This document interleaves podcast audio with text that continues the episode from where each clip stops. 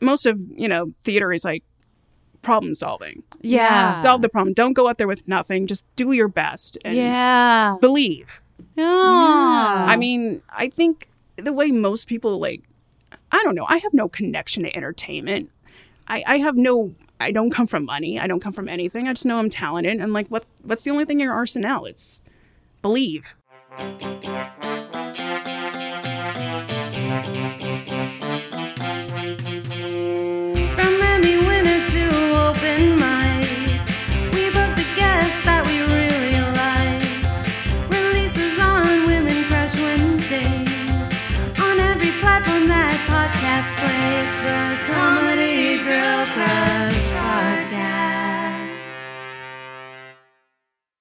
Everyone, welcome to Comedy Girl Crush Podcast. I'm Kate Siegel. I'm Nikki Irvin, and our guest today is um, she's amazing. It's Eve Esquire. Oh, So excited. So excited. But before we uh, sit down with Eve and have a little conversation, Nikki, how you been? Pretty good. Today's a big day. Ooh. Today is a very big day. Today is pop culture. Oh, pew, pew, pew. Yeah. Yeah. Um, today is uh, we're we're doing pop cultured. Um, it's our second live show at Flappers. Ooh. I hope we have a good crowd. Yeah.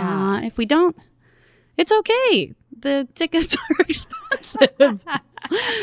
uh, the regular tickets are twenty five dollars. So uh, Yeah. also is not cheap. it is not cheap, but it's a great it's a great venue. Food is pretty good. That's good, The cookies are delicious. The drinks are good too. Yeah, good drinks, And good they drinks. like don't fuck around. yeah. Uh, I'm ex- Margarita in a pint glass. I'm a little nervous about the show tonight. Oh, yeah, okay. I'm a little ner- nervous about it because um, uh, this this show uh, uh, in reviewing in reviewing the tape, um, reviewing the game footage, um, we decided, oh, at top that I should do a little, a little. A little stand up, a little crowd work. so I'm trying. I've never done crowd work before. Like, yeah. Exa- like I've never done it like stand up style. Like of course I've you know talk to people in the crowd, Sure. but so I'm I'm pretty pretty nervous about it. Yeah, don't be. You're so personable. I personally hate crowd work. Um, Yeah. I find it very nerve wracking. Yeah. yeah. I think the hard thing is like being like uh, and this is like why I've had a hard time with stand up is like, oh, I'm supposed to be funny, but I'm like, oh, that's not I'm not a I am not a joke writer. Uh, Yeah. I am just a very weird person who makes people laugh with it. dude but also funny like on your feet like Yeah. and and have to be able to do that very specific skill where you take a normal relatively normal thing someone says and figure out what's funny about that Yeah. right Yeah. and like re- like play that back to the audience in a way that makes them laugh oh man. Not, not that that's what you have to oh my gosh i'm like No. putting so much Oh, pressure on you. Like, gosh. nikki this is what you have to do no No, no, but this is honestly, I'm very excited. Uh, Yeah. When they told me that, it gave me like a new thrill about doing the show where I was like, ooh, I get to do a new thing. It's not just like, you know, the script and reacting to what's on stage. Like we're also bringing the audience involved and like, like this will be this will be a fun, fun little challenge. It's weird to be like, oh, I've been doing this for 11 years in comedy and I'm just now doing like crowd work. Uh, but it's cool. I'm excited. yeah, there are a lot of people who I don't think ever do crowd work in their comedy. That's very true. Stand ups. That's very true. Yeah. Very true. Um, I also have some other cool, exciting news that I'm not gonna get too into, but I am on avail for a for a sketch show. Oh, for that show you auditioned for with the. That's yep. That's all we can say. Oh. Yes, I'm on a uh, yeah, and it is very. it is very cool to be like, oh my god, like this is the thing that I love the most, and I'm really excited about the concept of it. Like, um like all of these little things about it really align with uh with what i'm interested in doing yeah. um yeah and it's very cool to be on avail for which uh if you're listening and you don't know what that means on avail means they really like you and they want to cast you but like there's every there's like a group of people they're like well you're on avail uh you're not booked because we are still deciding on who we really really want for it and we just want to make sure you hold those days yeah. um Yeah. Girl, congratulations. That's so exciting. Yeah, I'm excited. I feel like that's, uh, but okay. So bear in mind, we could be talking about this, and but I- want to be real about like, oh, sometimes you can ha- be on avail and then you don't, you don't book it, and so I just want to make sure that's very clear that there is a still a very good chance that I won't actually book it or something will happen. We've got the, uh, the IATSE. Uh, Oh, you know, that's the strike. the strike is, Yeah. you know, probably going to happen. yeah. Um, so like there's a billion reasons why this might not happen, but it's really cool to even just be like, hey, this person liked what I did. Yo, I think that like w again, something that comes up a lot on this podcast is just like the definition of what it is to be successful in comedy Yeah. in LA, and like, you know.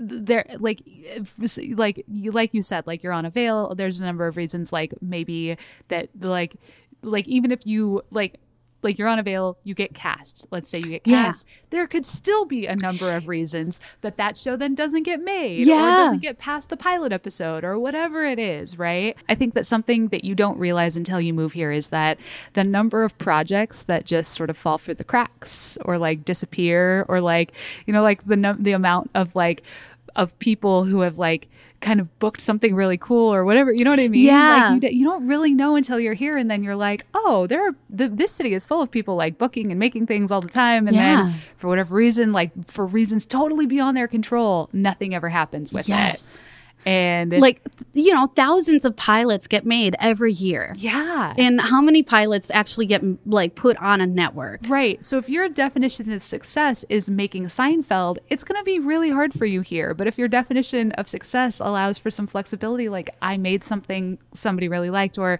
like somebody really liked me in this casting room and wanted to put me on this show, like you'll just have more wins. Yeah. Yeah, you'll just have a lot more wins if you like allow yourself to see success in a number of different ways. Yes, and I'm celebrating this. It's a huge I- win. yeah, that's a win to me. Is being like, this is the thing that I love doing the most. Um, about a subject that I freaking love. Yeah. uh, and cool. Somebody liked me for it. Like, how oh, cool is that? And I had so much fun, like doing the audition.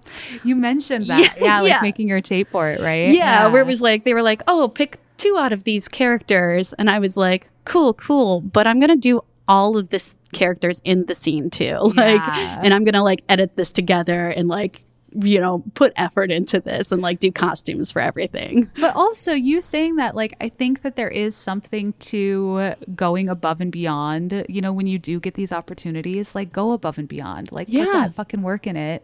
If it's something that you really like, oh, you're re- like okay. If it's just like generic, like you can't go above and beyond for every project that you're put up for. Yeah. But if it's something you're really into, like put in the effort. And you want, yeah. And you want, put yeah. that effort in. I've made that mistake before where I've like, you know, out of anxiety, I've put things off and like yeah. just like let you know like let opportunities slip through my hand you know through my hands because i'm you know anxious or maybe or maybe even have too much confidence in myself Yeah. like too much confidence of like oh okay yeah i'm really good at this and then you're like you don't hear anything back and you're like oh wow i like really didn't put a, not, a lot of effort into that yeah. Yeah. it reminds me of a Carol Burnett story from her like one of her autobiographies. I like listened to it on my journey moving from Florida to Los Angeles, where she talks about like how she had done this, how she had done this like character in this show before you know before she was a star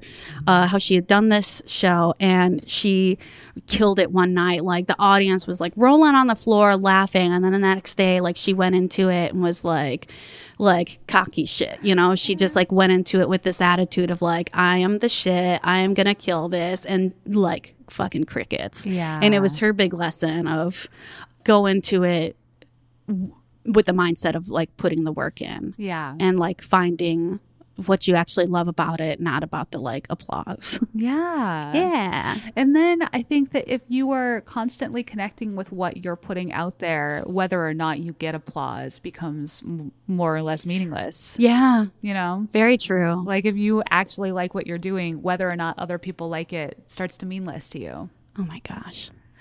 It's, which is great. Um, th- I feel like this is very in line with uh, the episode that's coming up today with, Yeah. with Eve. But Yeah. before we talk about that, Hey, Hello. Oh, what's up uh, with you? You know what? I actually do have a thing. I totally forgot I am doing this. I just recently signed up to volunteer at 826 LA. And that That's thing I'm going to be doing. Yeah. That's super cool. I like went full circle LA. When I moved to LA, I was a creative writing major in college. I talk about this all the time. Shut up, Katie.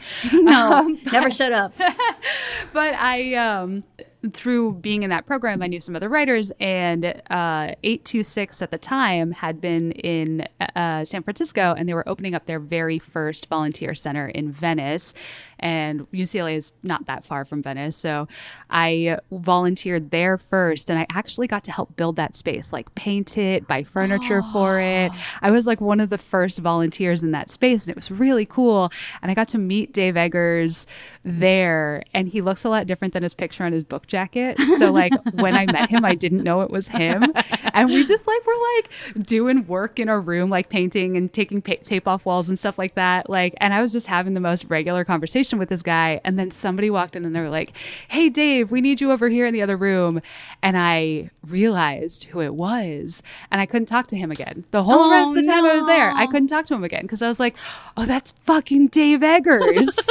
Oh, I was like, I just, wh- like, you know, when you have that moment, you're like, I just shot my shot with Dave Eggers talking about paint and the satisfaction of manual labor. You know what I mean? Yes. Like, oh man, but that's the best. and it's kind of nice because, you know, his perception of me now is that I'm a very normal person who didn't fangirl over him, which Until you did. if I had known, I would not have been able to talk to him. Um, but so I'm going to be doing like after school tutoring with them and then they do this really cool thing where they do field trips and they go into other schools and they like will do a whole day with an english class where they write a book Um, oh wow. yeah. And it like, you know, that was why I wanted to volunteer for them in the first place. Like writing is really important to me. It was a huge part of my growing up was having teachers who wanted us to like write our own stories as homework assignments. And like those were always my favorite assignments.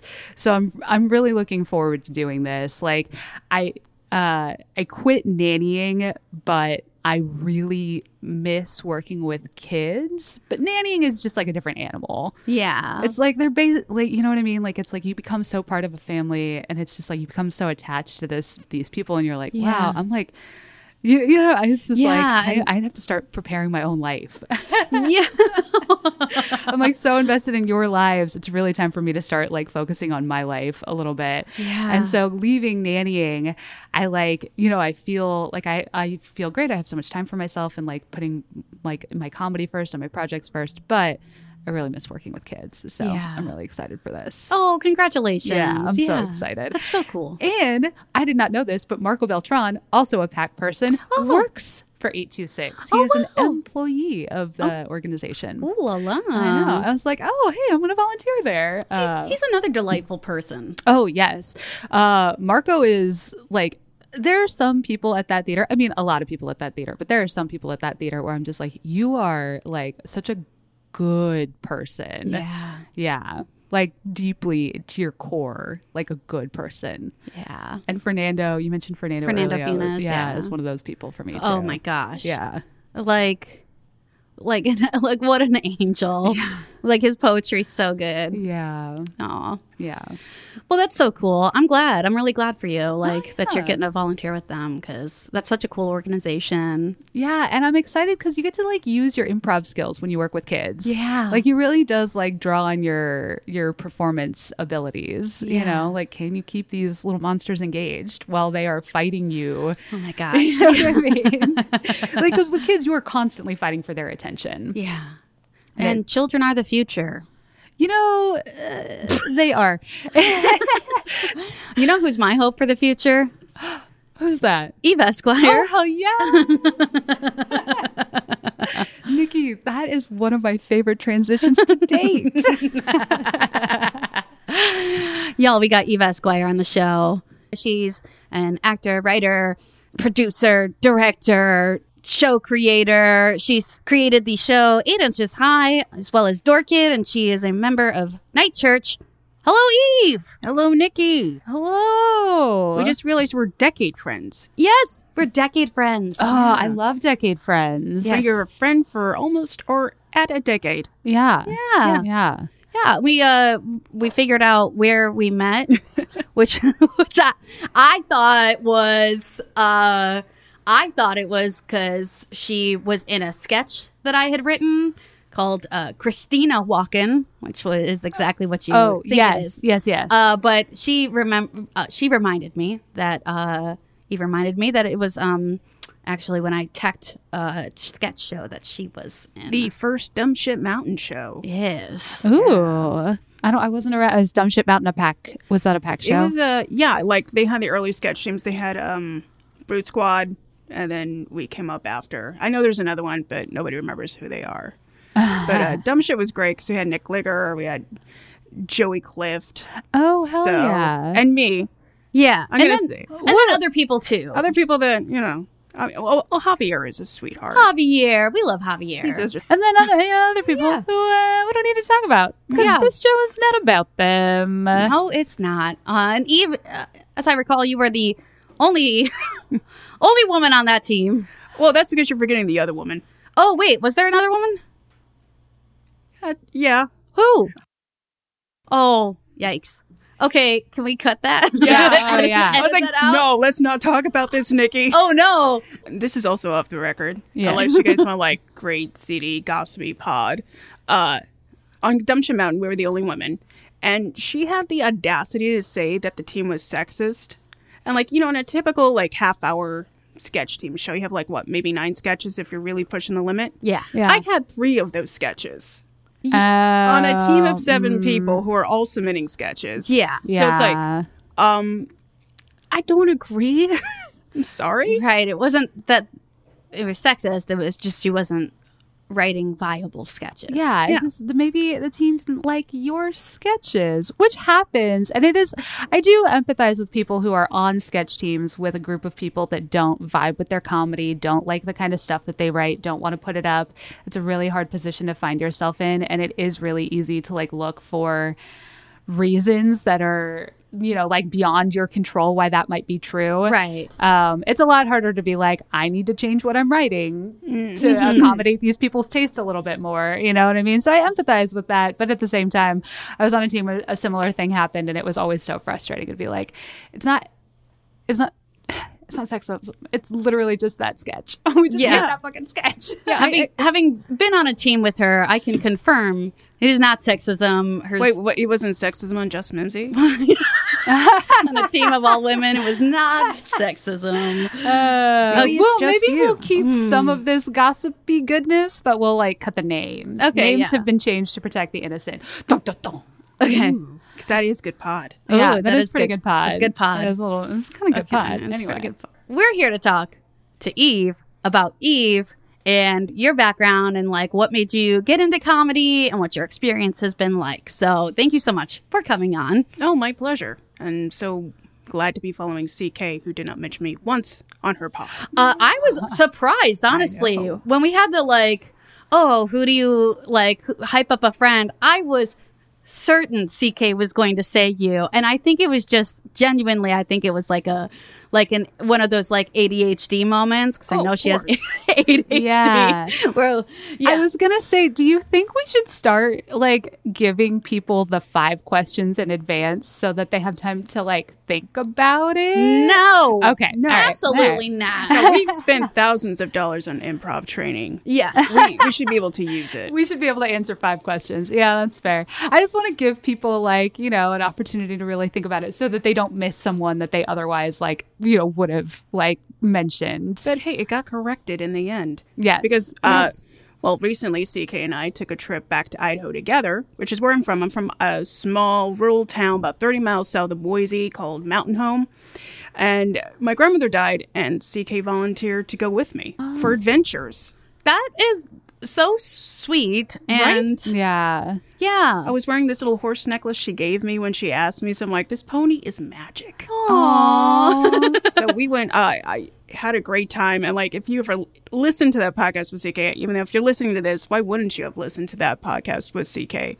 But her mind is so magical, wonderful, and loving and direct that I got to experience that on a plane and at home and like nonstop. Uh, I do want to say for the record, once we finished the podcast, we were talking about you and Yeah. with with much love and appreciation. Yeah. I, I accept that. Um, I also uh, would like to, I, I did this before, but offer my condolences for your loss, uh, for your grandmother. Oh, thank you. Uh, it was not COVID, just to establish that. It was dementia, which, again, if you really want to invest in your future dementia relatives, uh, take improv. It's like being with the worst improv partner ever, but you know how to do it because it's always new choice. It's always yes and.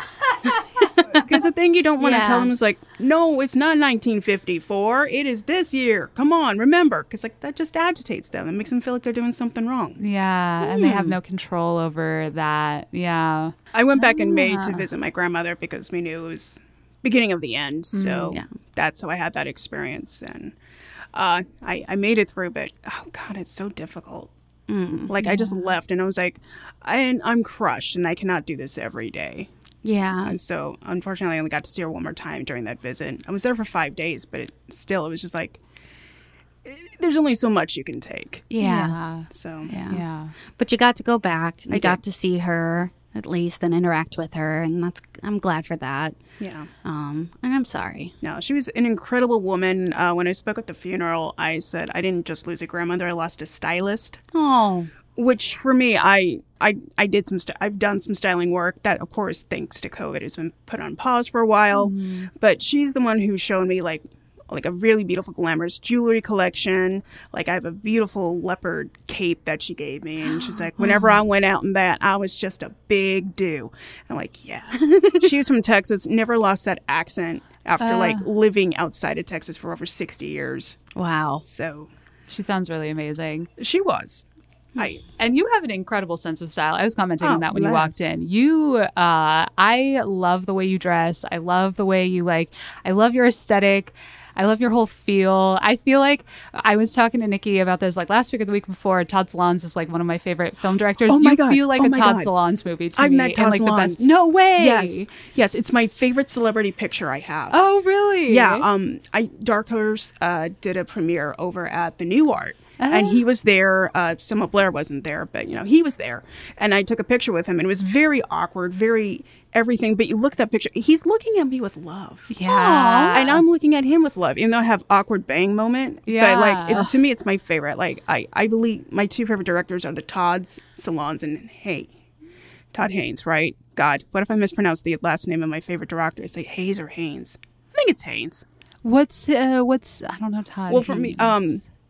Uh, he did Carol, uh, All That Heaven Will Allow, and my favorite superstar, which was this. This is on brand for me. Uh, he did the Karen Carpenter story, but with Barbie dolls. Like there was a? Carpenter dolls. Yeah. That is so on brand for you. I yeah. know, yeah. Well, uh, in Dorkid, which I wrote, directed, produced, uh, there's a scene in there that uses old dolls, and I wanted that scene, but I didn't know how to do it. And then I sat down and watched Superstar with Liz, um, with Beth Stockton, who is the producer of What the Fuck Lesk, because she has it on disc. Of course she does. and I'm like, oh yeah, we're, we're gonna make them fuck on a motorcycle using dolls. And it was beautiful. It was yeah. yeah. that scene always gets a great reaction. Yeah. Yeah. God. You uh so last year you gave out um you sent out Christmas cards Yes. that was uh just your face with believe, which is your like catchphrase believe, Believe. with an Eve at the the Eve is Well, you you you're the one who effectively made me punctuate that. you responded with that, yeah. To be like, Oh! all caps Eve, that was you. And I'm Oh, like, shit. Yeah, I'll steal that. well, I'm glad. Uh, I forgot that I said that. I just assumed it came from your brilliant brain, and I love it. It's actually um in my like workspace at home. Aw. I have it framed like so. It's literally like right in front of me, and like right next to it is where I have my like projects like on like post-it notes. So it's like this framed like your face framed with believe and then my projects next to it and it really genuinely like gives me so much motivation and belief Maybe I need to hang that on my workstation. yeah I Yeah. need some inspiration. yeah Oh, I'm glad. Yeah, like I figured like during COVID, it's like we're all not really seeing each other. I'm like, I guess we could do Christmas cards now that I'm not doing 5,000 things all at once. Oh, yeah. yeah oh yeah That's yeah super cute. I love it Yeah, I also uh, did one for my family because uh, I'm in a polyamorous relationship. Uh, and so, and what the movie we love and we think feels says the most about us as a trio is Annie Annie, the musical. The mu- okay, yeah. I'm Annie, okay. and then uh, my boyfriend, my partner. I hate the word boyfriend. My partner Donovan, because I was like boyfriend. I have to shrug your shoulders. Boyfriend, girlfriend, shrug your shoulders. It's it feels so cute. Yeah, yeah. You got to kick your feet up in the air and Yes. get on your little like clear phone. Yeah, yeah. Yeah. I feel that. Um, but you know, my partner Donovan is Daddy Warbucks. This is very clear. This we've had this beginning, and our other partner Miranda. sorry, our other partner Miranda is the Ann Reinking role of Grace Farrell. So the secretary. oh yes, yeah, yeah, yeah. Ah. So yeah, all yeah. we need, all we need is the dog, but it's us, and the fireworks are going on in the background, and we're like, yeah, that's us. That's us. Uh-huh. That is adorable. now I'm like, I'll be your dog. Also, in case people think this is weird that the polyamorous relationship is centered around a trio and one of them is a child, I'm the ace. I'm an asexual. So it, there's no shenanigans. There, you don't have to worry about Daddy Warbucks infringing on Annie. Uh, we're good. So you were just back home, uh, Mountain Home, Idaho. which is such an adorable name for a town. Oh, you know why we're named Mountain Home? Why? Because you could see mountains from your home. Aw, that's- We're not in the mountains, but you can see them. oh my god, From I'm your obsessed. Wow. So, what was growing up there like for you? uh, it was really isolating. Like even though we're adjacent to an Air Force base, uh, it, it's it, it's it was less than nine thousand people growing up. Okay. Uh, we had the big diner in town, the Desert Inn, and you saw Dorcas, so that diner was everything. oh, really? Yeah, yeah. I had my I had my uh, baby shower there. Not my baby shower, but the baby shower for me as I was Oh. being born. I, I have never had children. I don't know how that rumor got out. I just started that rumor. A very small town, um, like nine stoplights. But you know, I was an only child. I grew up in a trailer court. Um, not a lot of kids around. So mostly it was really isolating and weird, I would say. And there's no other kids in my family. I'm the only, only, only, only grandchild, only niece and nephew, only child. So not a lot of kids for me. Was that um so did you spend a lot of time around adults then? yes. What uh Yeah. yeah, like what how did that how, I feel like what how did you cope with that? How do you think that impacted you? Well, I, I was also um my grandparents were really involved in the American Legion, and I got to be the poppy princess. Oh, cute. I got to dress up like a big giant poppy every year. Oh my gosh. and uh, I would go to veterans homes and interact with them, which that I think I blocked a lot of that out because some veterans are very nice, and some and there was always veterans who are like, "Don't go over there, don't go over there, don't disturb them." oh, So I have a lot of respect for the elders and a lot of understanding. And I remember Fourth of July picnics at the American Legion where like it was just a big outdoor grill where drunk men would make your hamburgers and hot dogs. Also, nobody makes a hamburger and hot dog like a drunk man. I, they burn it in a way that's exceptional. but like there was like two garbage cans filled with ice, one with soda pop, and I've never said soda pop before in my life. and you just said it now. I did. It's Ah. a thing full of soda and a thing filled with like beer. Did they say pop in Idaho? I have no idea because my family's southern, Oh. so like I, I, it's like everything. I couldn't give you a distinct line, but we say pop. Okay. I say pop, You say pop. yeah. and I say soda, and I sometimes I say soda pop. Soda pop. yeah. Apparently. It's a very confusing. It's, it's all very old people, not a lot of young people there, because it's also a retirement area. Because it's like my biggest hope, if I was to stay, was to be a gas station clerk. Oh, so it's like that kind of small town. Yeah. It's like um uh, Parker Posey in Waiting for Guffman when she works at the DQ. Yes, but there was like no arts program in Mountain Home. I want to be clear with this. We have Mountain Home Council for the Arts, but it wasn't like, oh, let's do a play every year in the town. None of that. So, Okay. um, I was always interested in arts, always wanted to act, but it was through fanfic. I wrote Okay. X Men fanfic starting in 1996. I made a lot of friends in that fanfic community, and I wrote weird stuff. That was my niche. Like I wrote Age of the Animani- Age of the Animaniacs, which was Okay. like instead of Age of Apocalypse, so like you know, Oh my it's like gosh. Generation Slappy and little bits like that. Um, my best known comic work is Generation X versus the Girl Scouts because I had a stupid question, which anytime you think, oh God, this is stupid, you know you're on the verge of greatness. uh, if a Girl Scout dies on your property, do you get to keep the cookie she brings with her? so that that's how those shenanigans began, and there was these because there were Girl Scout zombies, of course. Of course, yes. Yeah. So, where was this like online, like online Yeah, online. communities? You know, you okay. just- Publish it to the internet, and people would find you. oh my gosh! So you were like at the beginning of the internet, really. Like, Like- I knew social media before there was social media. I was like, I need to get my name out there. I need to make myself known. I'm 16. I'm in Idaho, and I need to get out.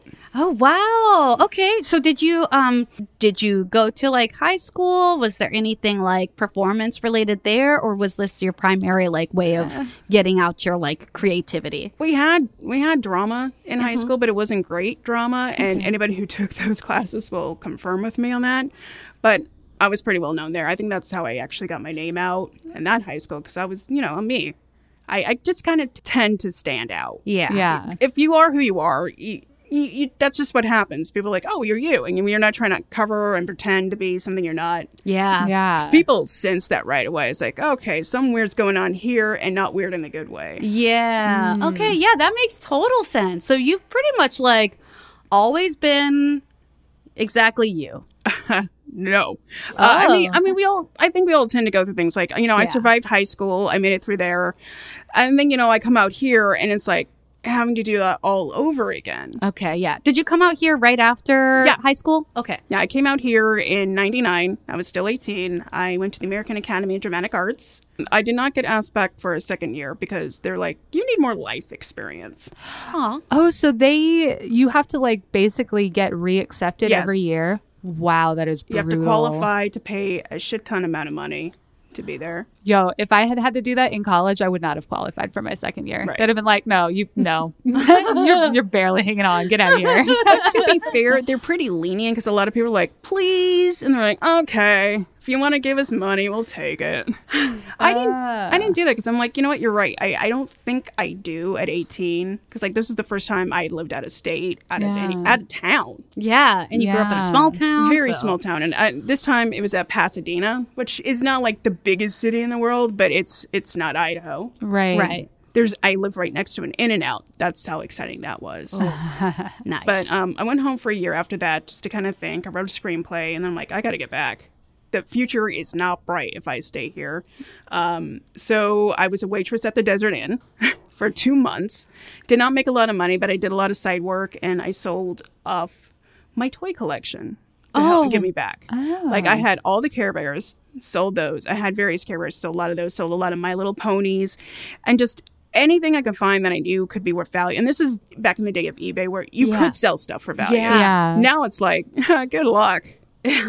But there was a time, yeah, where people were like, "Oh, I want, I want these vintage toys, like Yeah. in good condition." Right. So you do you incorporate a lot of like um, toys in your comedy. Uh, Yes. So that's something that like comes from your childhood, Well, because I'm alone. I mean, who am I going to play with? right. Yeah. Like that my sense. my Barbies Yeah. are my actors. Everything is an actor. Also, in high school, we were doing our like uh, we would do like a one act play final where we do two scenes from a play and present that and saying like, look, we did it. Uh, we fucked around all semester or all quarter, didn't really pay attention, and then the night of the play, two people fucked out. They're like, we're not going to be here, and one was a major player, and the other one had a minor role. I'm like, oh fuck, what are we going to do? We're going to fail. So I'm like, I got it. I have a puppet. I have a Kermit puppet. He can be the guy, which is the lines. I have a bear. I'll make a kimono. It was Tea House of the August Moon. So luckily, because all the lines were in Japanese for the other person. So we had a bear in a kimono, and then we had somebody off stage read the lines. Oh, my, god. So it changed everything dramatically, and I think the best possible way. And uh, it went over really well. It was way funnier because, like, there's one point where this guy's like, "You don't understand. We're from different worlds." but uh, it worked out much better than we could have ever hoped, and we were praying on our knees for a D in the back. Yeah. It's like we're about to do something really stupid again. Really stupid. Probably the best idea you'll ever have in your life. Did it pay off? Did you get a decent grade? Oh, we got an A plus. oh, Oh, heck heck yeah. because most of drama is like most of you know theater is like problem solving Yeah. solve the problem don't go out there with nothing just do your best and Yeah. believe Oh. I mean, I think the way most people like, I don't know, I have no connection to entertainment. I, I have no, I don't come from money. I don't come from anything. I just know I'm talented. And like, what, what's the only thing in your arsenal? It's believe. Do you feel like uh, that performance kind of opened up this other potential world to like use toys more as a performance device? I kind of feel that was the start. I also did a presentation on Midsummer Night's Dream where I used my very impressive action figure collection to describe the dynamics oh my gosh. Oh my god. that other people then copied, which I'm like, okay, maybe I am onto something. But like, yes. always in the back of my mind. And also, like, remember KaBlam? I don't know if anybody else remembers KaBlam. Oh, Yes. kind of. Yeah. Action League now. Yeah. Yes. Like that sort of thing always made me laugh so hard. Yeah. Just because you're projecting drama on things that have no expression.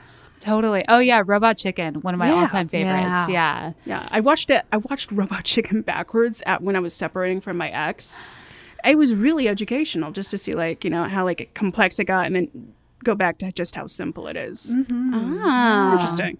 Yeah. South Park has that too. If you go back to the first Yeah. episodes, it's just like it's literally you can just see the paper circles like moving. Yes, Yes. yes, uh, I don't know. Was a turning point for when was a turning point for you of like, okay, I'm I'm getting to make, I'm doing the thing. I think probably um I was at the uh, Mission IMPROVable's West Side Comedy Theater. We own comedy this side of the 405. That's their thing. But through there, there was a really great uh, Im- improv group there called Great Adventure, which had Jeff Sloniker and uh, another teacher, Chris Mosier, who was also really incredible and very passionate.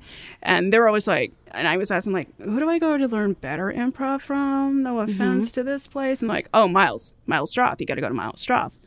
And so Chris Mosier wrote on my behalf, seeing if he was doing workshops. Like, no, you know, he's Miles. Yeah, Yeah. And then later on, I heard he was doing the workshop again, so I signed up, and that's where I got to see Heather and Miles, and that was intense. And I'm like, this is what I'm doing for the yeah, yeah. I'm Yeah. following the ship. And then when Heather was teaching, she wasn't teaching improv, but she was teaching sketch. I'm like, Yeah. I need to get there.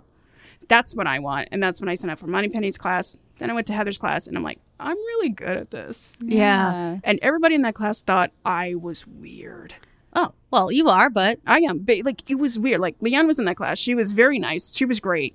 But it was like everybody was like, there's two really weird people in this class, and we're gonna subtly hate them. Oh, Oh, interesting. not- I was one of those people. The other was Joey Clift. oh, Not cool. But it was cool because Joey and I were like, you know, oh, would you read my monologue? Yeah, I wanted to read your monologue. And this is great. So Oh, that's so fun. That is so funny to me that like cuz there it is it is very interesting to me how there really are some people who go like ah there's something different about you and I'm just going to decide that I don't like you cuz like Yeah. it and like I don't know for me I'm like there's something different about you and I decided I love you forever Right. like Yeah, like Joey was another one of those people that I like put in the same like category of you of like you are have a very specific and unique beautiful incredible mind that I will follow and love forever like Yeah. and it just blows my mind that there are people who like go oh you're you're uh, avoid you avoid how does that weirdly so. happen But I also was like, wait a minute. So the other person who I really like in this class is getting the same. Oh my god, am I great? yeah am I am I secretly great? Like that's when I began really believing in myself. Like I was know I know I have talent, and even like I had a very abusive marriage, so sometimes it's hard for me to talk about. But I remember one time like he cornered me in the middle of the night, like he'd been drinking naturally, uh, and he was like, "Just admit it, just admit it. You know, we're never gonna be anyone. We're never gonna do anything. We're not talented." And like in the back of my mind, the littlest, tiniest voice came back and was like, "No." that's not true. I'm very talented. yes Like deep down, I mean, that's the only thing I I think throughout anything, the thing I believe in myself. I have a very unique voice. I ha- I am very talented. Will I make it? I don't know. But will I do anything I can just to make it on my terms? Yes. yeah And you're not going to tell me a lie. I'm not going to believe a lie. I'm sorry. yeah Yeah. And I that's I feel like that person was probably projecting their fears about their own Oh, so much so. inabilities and just wanted to take you down with them. yeah Well, we've all had that partner probably where they're like they're counting the laughs of something that you Yes. collaborate on. It's like, well, they, they laughed more at your stuff than my stuff. I'm like, I'm just happy they laughed. yeah I'm like, that was a joy. Yeah. And like I, I don't have that jealous gene. I you know that jealous gene was like, well, oh, someone's getting more attention than I am, or like someone's doing this. I just feel like, how can I do better? How can I? Yeah. I want that. How did they do that? How can I make that true for me? Yeah. But I don't like. I'm gonna tear you down. Right. I'm like Yeah. that does nothing. That that doesn't prove you're talented. That proves you're manipulative. Yeah. Yeah. Oh man. And you are incredibly talented. Oh, bless. And you are very special. I um I think we talked about this. I think it came up with CK just like that feeling you have when you encounter someone and you feel like they are so familiar to you. Yes. Yeah. And I have that with your comedy. It Oh. feels very like there's it's like I feel at home in this like Yeah. in very in, yeah, right? You know what I'm talking does that yeah. I feel like I I can't quite articulate it, but like it feels like very comfortable. Like a, I feel comfortable and at home in when I'm watching something you've made or like participating in something that you have made. It feels like child like a lot of it feels like childhood. It like harkens back to like the mm. play that you did as a kid and that like that sort of weirdness even though i grew up with a big family full of like i still felt very alone in my family because i was the youngest and sort of like you know pushed aside and, and you know i was annoying to them. So you know uh, I was like the annoying littlest one. So like it was a lot of like playing on my own and having imaginary friends and creating these worlds around me. And so getting to play you was so so wonderful because it was like harkening back to that and that that feeling of being lonely and making the most of it. Oh. And yeah That's a fantastic connection. Um, one of the aims I do with my sketch is like when I write, I have my rule. I, I write my greatest hopes and dreams and my greatest nightmares because I think we can all relate to that. yeah And the other thing is, I, I don't, I want people to feel like they're not alone in that moment. Cause like, Yeah. My, one of my, and I know this is coming up, but like one of my greatest influences was like SCTV yeah growing up. Cause like that was like a, a, a neglected, lonely television station with this programming where people were just trying their hearts out, hoping people will watch. And like that made me feel less alone. Cause I also feel like I was trying my best to be seen all the time and Yeah. no one wanted to look. yeah I don't know if anybody has ever had that feeling, but Um, so okay, so because you have sort of a different trajectory and a different uh, sort of point of view from like kind of mainstream, how how do you translate that into like what does then success like look like for you? Like what to you would be like, hey, this is this is what I consider success. I think for me, it's about connection. Okay. And again, it's making people feel less lonely. Okay. Like, you know, I'm on TikTok and I recently did a post uh, about the autistic blue pumpkins. Okay. And I am autistic. And God knows growing up, if I would have been given a blue pumpkin, just how much I would have like just evacuated my pants and been like, ah, please don't let more people know how much more of a freak than I already feel every moment of my life. And I talked about that and it got a really good response. And I was like, oh, you can connect to people on this damn platform. I don't have to write a sketch for that. But like, there's other sketches I've written. Like, there's one that you and I did in a brief one-up sketch thing. Uh, Wunderbar. Uh yes. Uh, I have a sketch, Derek and Donald's first dance. It's about Mm-hmm. two like 12 year old boys, their first like, you know, middle school dance. And it just begins to say, how, how do I, we're, I just know I'm going to dance with the girl night, right? Yeah, we're going to totally dance with girls. How do I look? Gorgeous. How do I smell? Delicious. and it's all kind of like, we know, we know what's going on. And then like there's a, a girl who's, who's actually a man comes in the schedule. I don't want to dance with you. And you just see their love, but they're not quite ready to admit it on their terms yet. It's just, you know, that awkwardness of junior high and stuff like that. And I remember when I did that sketch later with Dandy, uh, with Lillian Pennypecker as my partner, like Reed Rice came up crying. It's so beautiful. I'm like, Aw. That means everything to me. One, that sketch did not get a lot of laughs when it was performed that night. Also, I had to fight six months to get that sketch in because the hmm. guys didn't get it. Right. Yeah. Like what's what's how's it funny? It's like yeah, maybe some things don't have I know it's a comedy show, but maybe sometimes things can be a little more heartfelt. Yeah, it- Yeah. it's not about always being clever and saying it out loud for Cassidy or making a huge mess on stage. right. Yeah. It's like, but yeah, Reed coming up to me crying. I was like, oh shit, I did it. This is all I wanted to do. and I, I think people want to see themselves and they want to see that they're not alone. So your version of success is uh, just connecting with people. Yes. So we're going to ask you five questions in a segment we call These are five things. Okay, first question. First question is uh well, I know we've we've sort of covered some of these questions already, uh, but we're going to ask them anyways. Uh, your biggest influence?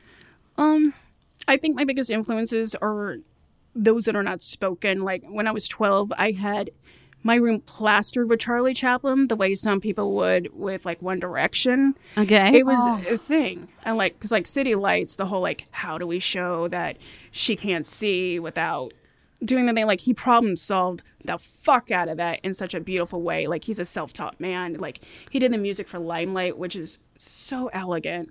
And the other uh, is Mel Brooks. I got to see Spaceballs in the theater when it came out when I was like I was like seven, I think. Oh, wow. And like you see it, and it's like starring Mel Brooks, written by Mel Brooks, produced by Mel Brooks, written by Mel Brooks, directed by Mel Brooks, and that's when I knew what I wanted to be, and workaholic.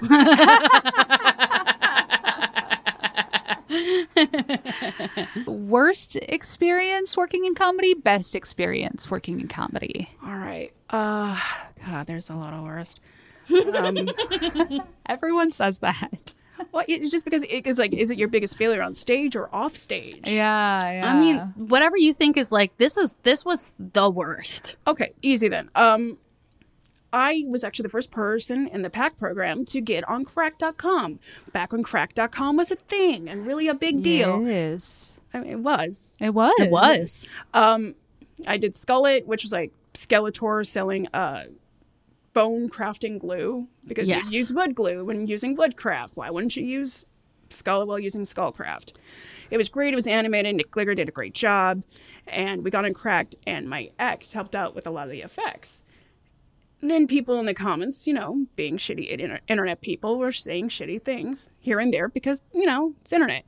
My ex would not stand for this and went after people. And then, like, the group's like, uh, can you get him to stop? It looks really bad. I'm like, yeah, I agree, it looks bad. And at that moment, I was pitted between my then husband and my sketch team. And I had to choose. And unfortunately, because, like, well, I guess this is a good reason for a divorce. Actually, it would have been. uh, is I have to choose my husband, and I had to leave that team. Oh. Which uh, best was definitely Dorkid. I, I, I that first performance of Dorkid, nothing could have gone right. It was like the last performance of two improv teams. The entire theater was packed. I know there was over a hundred dollars in that jar too Yeah. uh, and like everything came together beautifully. Like people clapped, and I'm like, oh my god, I was hoping for that. But just just seeing it all come together, and people who like I've known for years, like uh, Beth, who was in there, who was my roommate. I actually saw in Rocky Horror in like 2004 for the first time, and I was like, oh, that's the one with the talent in this cast. Yeah. And then to have her in my play years later, I'm like, I gotta pinch myself. I'm fucking dreaming right now. Yeah. And just the way everybody came together, and it was my first time actually directing after begging for years. I'm like, I'm just gonna do my own. I'm gonna be, I'm gonna Mel Brooks this shit. and everybody's like, oh, the set decoration was perfect. I'm like, yeah. And that felt like a real play. That felt like a real thing that was gonna happen. And I, I just, I really can't. I still watch that sometimes, and I cry every time because everybody's so good. Okay, question three.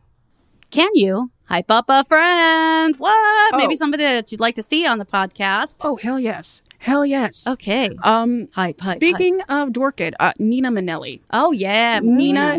Nina is a prominent burlesque figure. She's also part of the Rocky Horror community. She is an amazing actress, a really incredible keen comedian. I I because I was going to continue on hopefully with Dorkid as a little series at the pack, which did not happen for various reasons. Uh, but uh, she was going to be my Peter Sellers. She was going to play a new role in every Dorkid. Uh, But she's funny and incredible and distantly a Manelli. really? So Ah, it's yes. not just a No. convenient. No. Oh. I mean, we may have to cross some streams and rivers and like m- make a little Sure, like, batch of dams. And but she's a Manelli. she's a Manelli. Uh-huh. What is something you haven't done yet in your career that you are looking forward to doing? Well, I'm looking forward to actually writing uh, the book. Basically, it's all the Dorkid stories I wanted to tell. It's called Little Pearl on the Prairie, Aww. and it's just because like I really wanted to turn that into like a live theater binging series. but it didn't quite work out. And I'm like, oh shit, nobody has time right now. This is just not feasible. But I can write a book. Hopefully, something will come from that. So that's my goal. Like, I didn't do it while COVID was going on because I'm like, oh, fuck COVID. This is Yeah. a lot. Yeah. Uh, which is really interesting. Like, I got to really reflect a lot. I'm like, how do I spend my time? How am I spending my time? Am I going to be able to go back to this once we get back? And I'm like, "Nah, I don't want to. Yeah. Yeah. I actually want to put, I just want to kind of like put my stock in me. And the book is one of them. Cool. Cool. That's Very cool. I'm awesome. excited for that. Yes. Okay. And final question: What advice do you have to give? just uh, going back to the character credit, like really, if you're gonna be in this business, be a good person. Be a person that who, when you say their name, people light up, Okay. or people just like, oh, that's not an asshole. At the very least, you that's where you start. Oh, that person's not an asshole. Uh, like, there's a person in our community that I love, and like. He annoys me a lot, but you know what? He's not an asshole because he's not hiding anything. He's just trying, he's doing what we all should be doing, and that's being yourself at 11. Yeah. yeah. And there's other people who are like being a fake projection of themselves at 11 and that'll cost you in the end Mm. and it's like look i have autism i know how to mask but i don't know how to mask somebody who's perfect uh, I just like this is the most imperfect me at 11 and hopefully i'm doing a good job Yeah. and also when you make a mistake just own up to it please just just don't try to justify why it's not you or like why you need another chance. It's like yeah i fucked up. Like with my ex i had to i had to eat shit because i'm like oh i'm gonna take myself out of the community because this is harmful to other people and i don't want to subject this to other people. And when i came back i had to ask a lot of favors. And like luckily because i did have good character credit like i had really good people helping me back in. Yeah. and I still had to earn my way back into like where I wound up. Yeah. It wasn't like, oh, hey, you just want it, here you go. Earn a band. Like I first got back on the pack and I was just a writer, and then I'm saying, yeah, you're an actor too. I'm like, yeah, I know, I know. but like, if you're a good person with good intentions and don't fuck people over, no matter where you wind up, no matter if you get money or not, you're gonna wind up so much richer than you could ever hope for hmm. because to be able to like say like i have these friends and i don't have to say well i have to fake this or this or this in order to maintain those friendships mean a lot and like when those people are hurt you're like fuck and like it's a real connection which is something that nothing can buy so don't fuck people over please Hell yeah. Great Yeah. advice. That was really good advice. Don't fuck people over. also write your greatest hopes and dreams and also um, don't write to other people's point of view Yes. Uh, as someone who's read a lot of sketch packets to be on sketch teams, don't write to what you think your teachers will think is funny. Write to what you think is funny. Yes. That's your voice. Yes. Again, Yeah. it goes back to being of good character and saying my character is good enough to put out there. Hell yeah. Well, thank you so much, Eve. This has been just a delight to have you on and talk Oh, to you. And Thank you. yeah, I mean, yeah, you're just, I mean, so, like, I feel like there are so many little sprinkles of wisdom throughout this whole interview. This Oh. was just such a delightful That's so conversation. kind. Uh, Can I uh, pump up a future project I'm coming out with? yes, Yes. please. Because I don't know when I'm going to be back doing anything.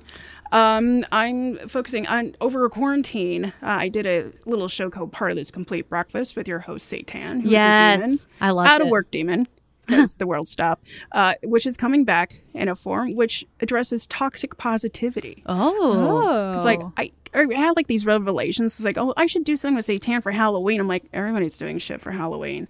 But what evil demonic stuff is going on for christmas and valentine's? Yeah. and i realized there's a lot of toxic positivity. Hi hallmark channel. Uh, to address because like some of these things are really scary. And also do you know what the most demonic music actually is what's that? What? adult contemporary Mm. Ah. think about it. They have you, and like I know my thing is believe, but like they have you like saying, just believe with all your heart and everything will be fine. It's like uh, believe with all your heart and see what you can do. I Yeah. like you just can't close your eyes and believe. That's how we have debt. Yeah. That's how we have uh, people going like, "My immune system's better than Jesus." I or not that. God, I wish they would say that. but you know, just the people who like shine themselves on to the point where Yeah. they, they're. I don't see facts. Yeah. There was a in the early two, or, uh, like I guess mid two thousands, the indie movie revival uh, era where it was like Juno and Garden State and Little Miss Sunshine. Those movies all felt like toxic posi- positivity I to me at the time. movies. Yeah, me too. I was just like, what is this? Like the whole thing is just like if you're weird and quirky enough, everything will work out for you in the end. like no. That's the great thing about like Welcome to the Dollhouse because it doesn't Yes. end well. And she, what I love about Dawn Wiener as a character is she's not some like perfect nerd who's misunderstood. She's weird and a little freaky. And she's and not good, yeah, she's not a good but person. she's not bad either. Yeah, she's. I loved Dawn Wiener is a great character, one of the best characters ever written. uh, so, where will we be able to catch this uh, Satan? This will be on YouTube if you go to YouTube, uh, Eve Esquire, because I have my own URL. Hey. hell yeah. Um, you'll be able to find that hopefully starting in December. That's the uh, projected uh, release date. So you'll find little bits and pieces of Eight Inches High, uh, some doll stuff, some some comedy ads that I have written, uh, and hopefully uh, you'll just dig it and you'll get some joy out of that instead of forced joy. Oh, hell yeah. Hell yeah. Awesome. right. Well, thank you Merry again so much Christmas, for if that's on. okay. Yeah. All right. Yeah. Thank you so much. Oh, thank you guys. Thanks for having me on. Oh, this is great. Thank you so much for being here. My pleasure.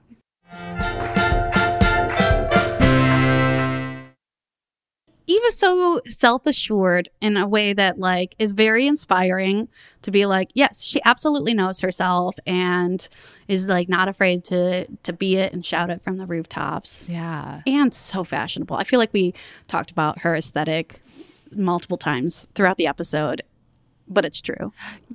oh my gosh and she just like I, I can't quite put my finger on it. I keep bringing up Todd Solondz in relationship to Eve's comedy, but like there is something about what she does that is just I I don't know how to describe it. It's like it's like this perfect combination of adult and immature humor. Yes. You know what I mean? yes. like there's so much ad- like there's so much adult to, i think there's a lot of adult subject matter behind a lot of things that she treats with a very childlike innocence almost. Yes. yeah like and i'm sure so much of that harkens because of her background and how she grew up of Yeah. Mm-hmm. being the only child and amongst adult like so many adults yeah oh man i didn't even really think about that but yeah that's probably like she's constantly viewing uh, or like as a kid was viewing an adult's world through a child's eyes. Yeah. yeah. Yeah.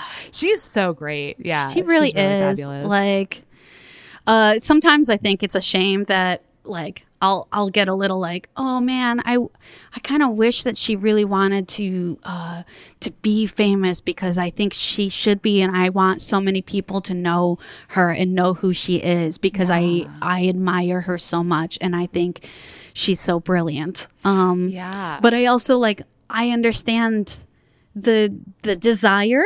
I understand the desire to want something that is you know more more tangible of like her her idea of success is to connect with people and Yeah. to like do that and like that it doesn't matter it doesn't have to be like millions of people that it can be like one person and that's like successful right um and i understand so i understand that but like like i selfishly want th- to share her with the world yes yeah yeah And I feel like she's got this very like she almost feels to me like uh, already famous. Is that Yes. a weird thing to say about no someone? it, it it is not weird it's Where you're like you feel to me like you've like already made it somehow and I don't know how that's possible. right Yeah. yeah I don't know. Because she's, I think, because her personality or like her her character and the way she dresses and everything is so fully formed. You know, it just feels like, yeah, just so complete. Like she finished. I don't know. I'm Yeah, like, no, you yeah. finished. You're done. You like, Yeah. did it all. but there is definitely still more so much. that that i'm excited to see from from eve Yeah.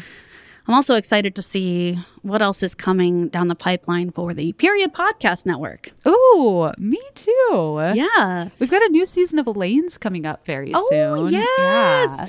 oh man we love lanes we love rosa Yes. Yeah. yeah we love Allie Oh my gosh, it's such a great podcast, and so all the other podcasts on the network are so great. So great. Great like people. great people. Like oh, every time we have a meeting, I'm just like, man, these people are so cool. Oh my gosh, yeah. Also, f- ah, I'm telling you, follow all of the all of the strippers from Yes a Stripper. Like, go listen to that podcast and follow all of those people because you are going to see some of the most incredible dancing that you will see on Instagram. And it's like they these women are so athletic.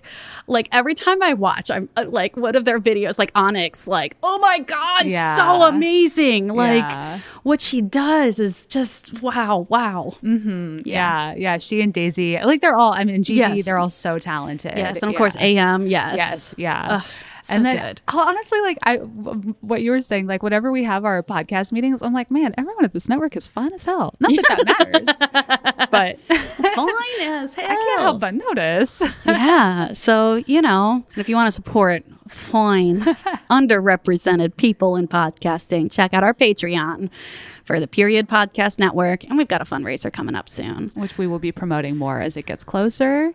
Uh, and then also, uh, congratulations to the winner of our raffle for the Madison Shepherd Goodnight Silver Lake Lounge album, Allie Slice. Yes, yes. Allie left a review on Apple Podcasts. Uh, it was very, very nice review. Thank you, Allie. Um, you don't have to leave a nice review. You can be honest. We don't care. We're just gonna pick a pick a random name from the reviews, and you will be eligible to win. Ah, this month's wrap, or I guess like however long it takes us to get more reviews, is going to be uh, the prize for this raffle is the Jackie Johnson ass oil that she uh, talked about when she was on Oil our your podcast. Ass. oil your ass. yeah, make it nice. Make it smooth. make it nice and oily. Make that oily ass. so Uh, you go slap, slap, slap, slap, slap, slap, slap.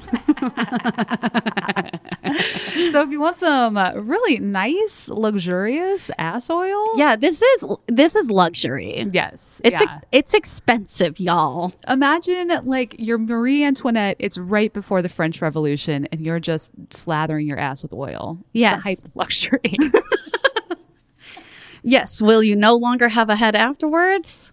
Debatable. you know, but for a moment, for a brief moment, you are gonna feel like a queen.